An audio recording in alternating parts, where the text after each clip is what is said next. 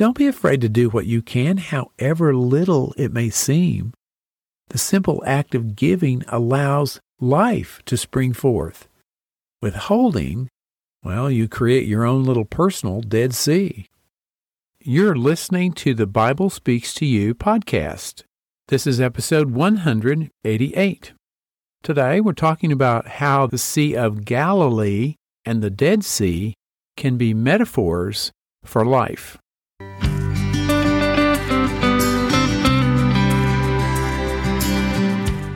You're listening to the Bible Speaks to You podcast. I'm James Early, your host, and this is the place to be to rediscover the original Christianity of Jesus. Each week, we talk about how Jesus wanted us to think and act and pray and live our daily lives. And we dig down into the mindset of Jesus to discover how we can think and act like he did. The goal is to experience more of Jesus' promise that the kingdom of heaven is at hand.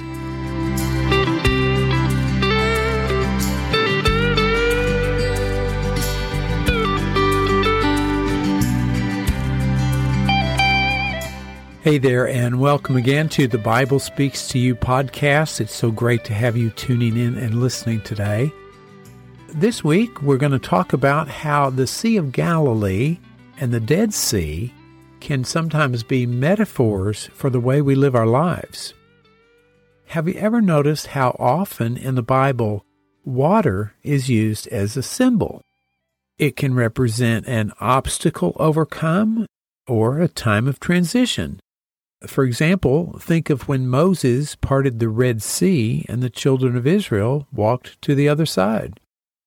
Water can represent purification. Well, think of baptism, for example. Water is often a metaphor for life itself or the source of life. The best example of this is when Jesus tells the Samaritan woman at the well of Jacob, and this is John 4:14, but those who drink the water I give will never be thirsty again. It becomes a bubbling spring within them, giving them eternal life. But there's a really important water metaphor in the Bible that is not actually mentioned directly. It's only when you understand the geography of the Holy Land that it becomes obvious. In the land of Israel, there are two large bodies of water, the Sea of Galilee and the Dead Sea. Now, if you've ever been there in person, or even if you've just seen pictures of those two bodies of water, you can't help but notice the complete difference between the two locations. The Sea of Galilee is teeming with life. Plants and animals thrive in and around it. The Dead Sea, on the other hand, has no life in it, and the landscape surrounding it is barren and desert like. The interesting thing is that they are both supplied with water from the same source, the Jordan River. Why is there such a difference then? Well, it's because of the geography. The Jordan flows into the Sea of Galilee in the north and then flows out in the south. As the Jordan descends toward the Dead Sea, there's quite a drop in elevation. In fact, the Dead Sea is about 1,300 feet or 400 meters below sea level. The Dead Sea is the lowest body of water on the earth, and that means that the water that flows into it has no place to run out.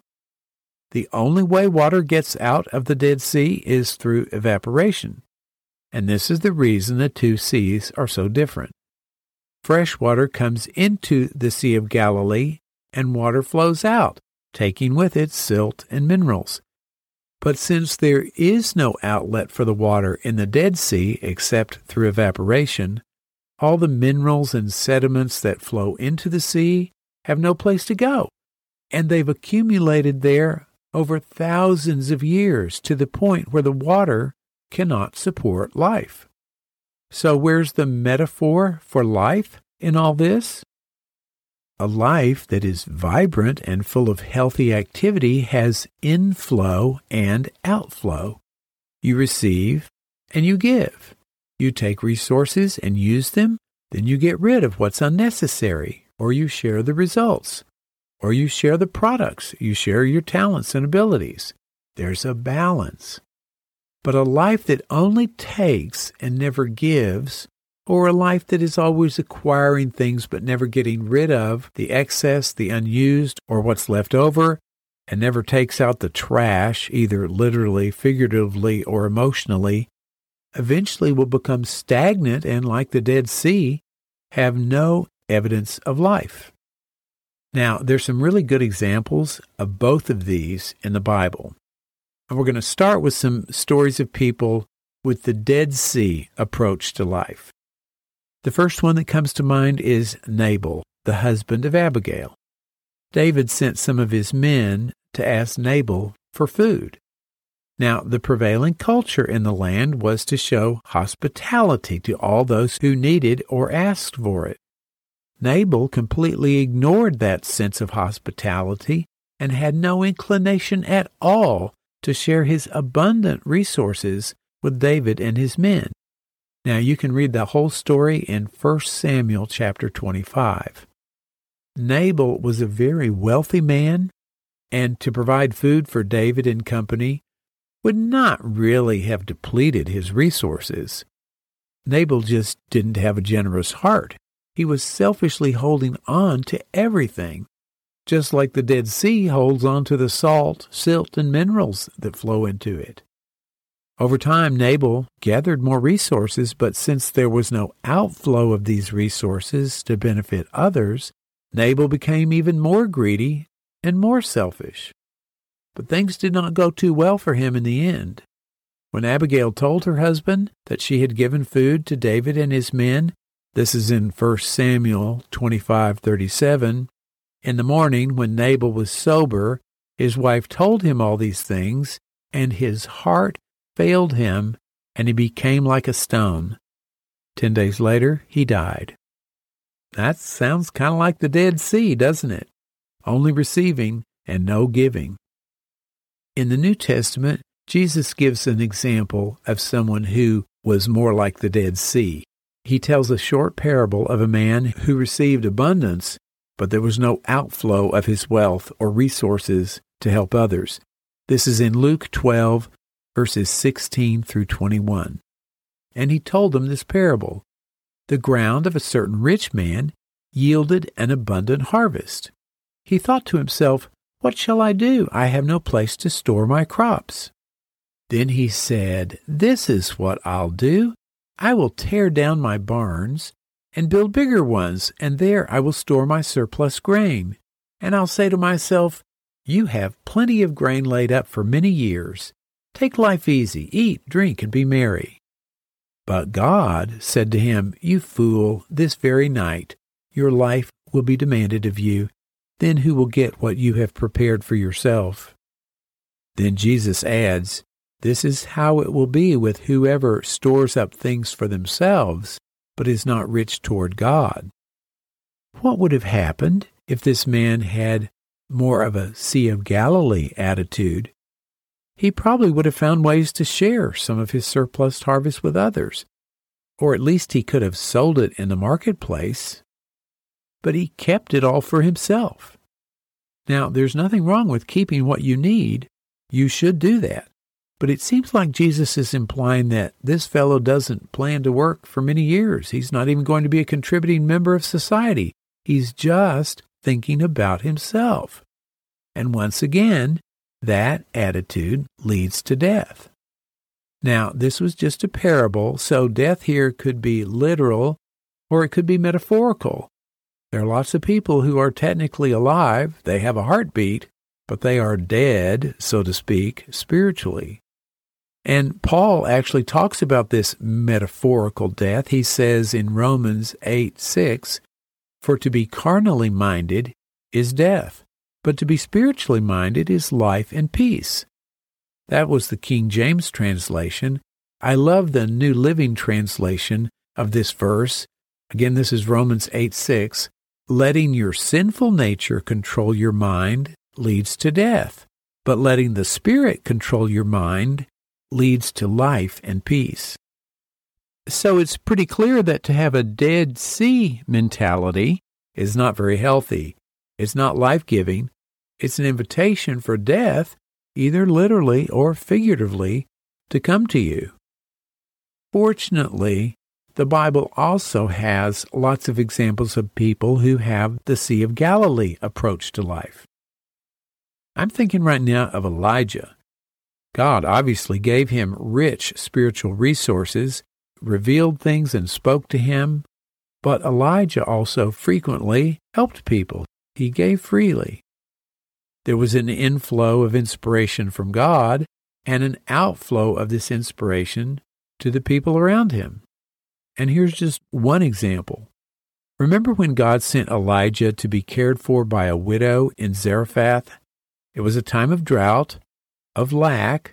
People were holding on to the little they had. They didn't want to give. They didn't think they could give. This is in 1 Kings 17, 9 through 16. God says to Elijah, Go at once to Zarephath in the region of Sidon and stay there.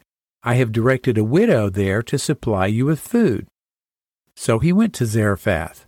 When he came to the town gate, a widow was there gathering sticks. He called to her and asked, Would you bring me a little water in a jar so I may have a drink?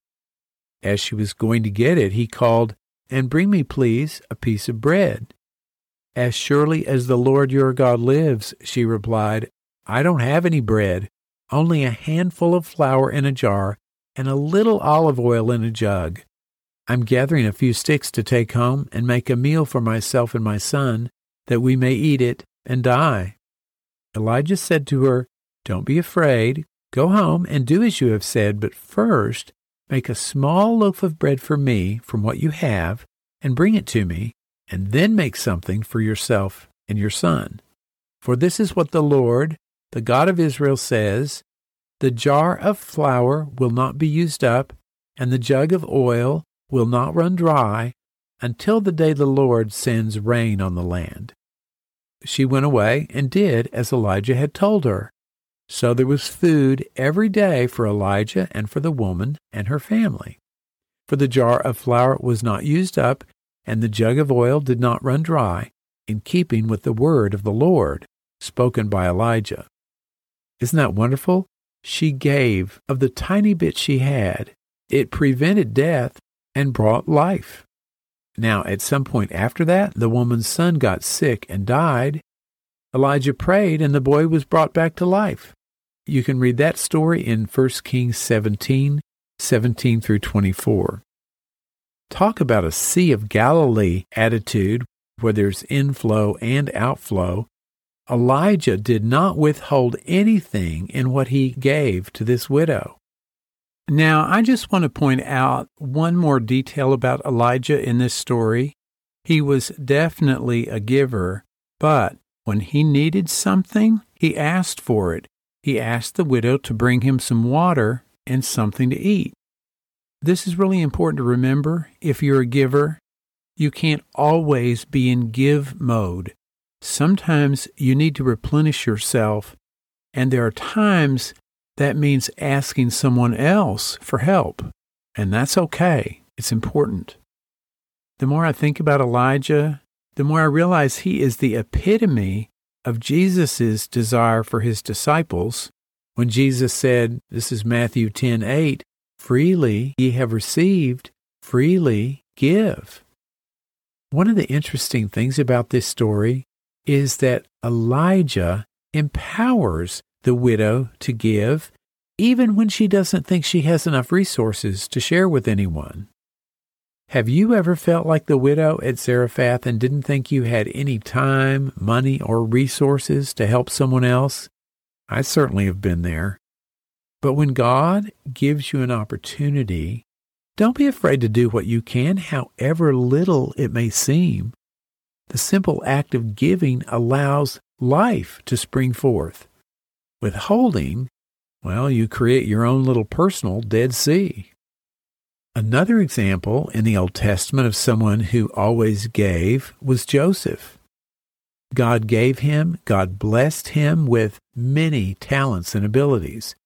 But even after his brothers sold him as a slave, he still gave freely of his talents to Potiphar, his master. When he was falsely accused of attempted adultery by Potiphar's wife and put in prison, Joseph found favor in the sight of the prison warden and was able to be of service. This is Genesis 39:22. So the warden put Joseph in charge of all those held in the prison and he was made responsible for all that was done there. If Joseph had had a Dead Sea mentality, he would have been full of resentment, not been cooperative, and he would not have offered to be of any help to the warden or any of the prisoners. But because he had a Sea of Galilee attitude, he gave freely under whatever situation he found himself. And in the end, God put him in a place of authority where he gave even more freely. He helped prevent the populations of Egypt and the surrounding countries from starving during a seven year famine. The more talents, wisdom, and opportunities God gave Joseph, the more Joseph gave to others in return. Now, in the New Testament, the obvious example of someone with a Sea of Galilee attitude is Jesus. There are just way too many examples to mention. Actually, his whole life is an example of this. Listening to and receiving inspiration and directions from God, and then giving freely to the people. So I encourage you to think of something from Jesus' life that is meaningful to you that is an example of what we're talking about. But there are a few examples in the New Testament that I want to mention briefly. The first one is Ananias when he went to talk to Saul. This is Acts 9 10 through 15. In Damascus, there was a disciple named Ananias. The Lord called to him in a vision, Ananias. Yes, Lord, he answered. The Lord told him, Go to the house of Judas on Straight Street and ask for a man from Tarsus named Saul, for he is praying. In a vision, he has seen a man named Ananias come and place his hands on him to restore his sight. Lord, Ananias answered, I have heard many reports about this man and all the harm he has done to your holy people in Jerusalem. And he has come here with authority from the chief priests to arrest all who call on your name. But the Lord said to Ananias, Go, this man is my chosen instrument to proclaim my name to the Gentiles and their kings and to the people of Israel. Ananias was not too happy about being asked to go see Saul, but he had been given a task and then he followed through with it.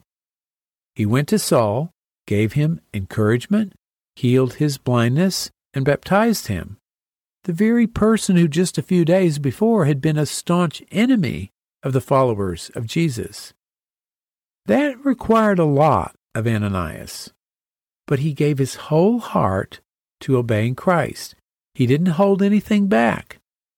This is definitely an example of Sea of Galilee thinking.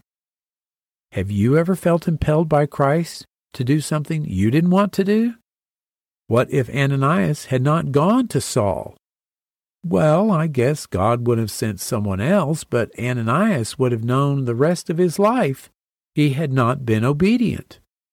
He would have seen all that Saul did to preach the gospel, and he might have had to struggle with a great burden of guilt for not being obedient. Now, I know that's not in the Bible, but just put yourself in Ananias's place and think of how things happened and how things would have been different if he had held back and not given his support to Saul.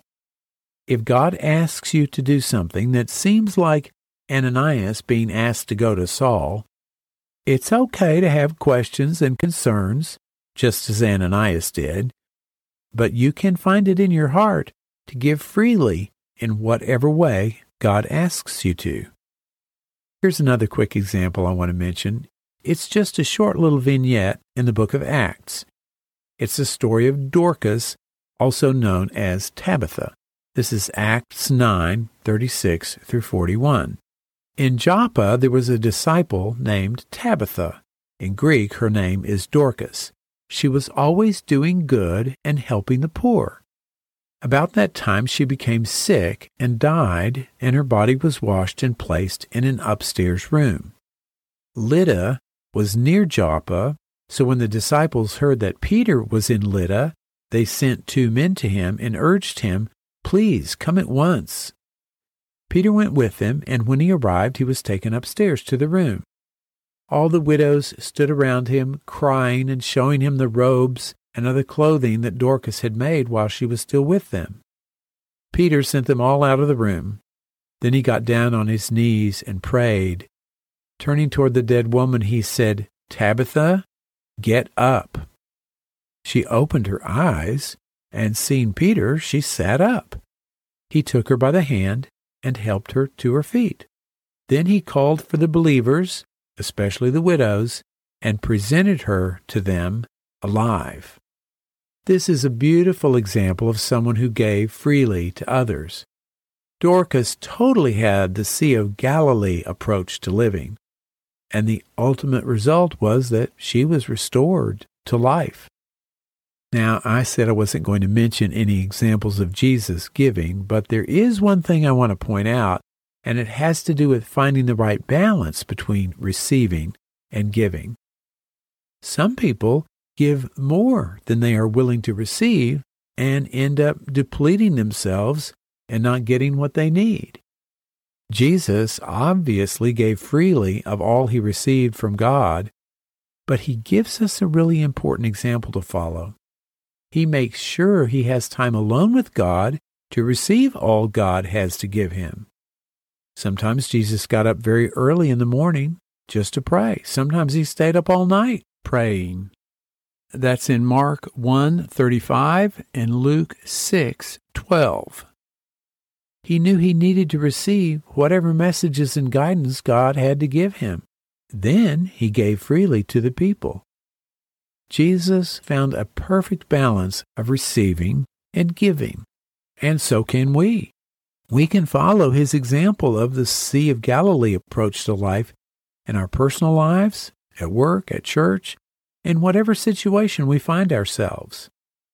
If you ever feel like your life is stagnant and isn't going anywhere, or if you feel like you have nothing to give, I hope you'll remember some of the Bible characters we talked about today and the difference it made when they gave freely or withheld their talents, abilities, and resources. I love this verse from 2 Corinthians 9 7. Each of you should give what you have decided in your heart to give, not reluctantly or under compulsion, for God loves a cheerful giver.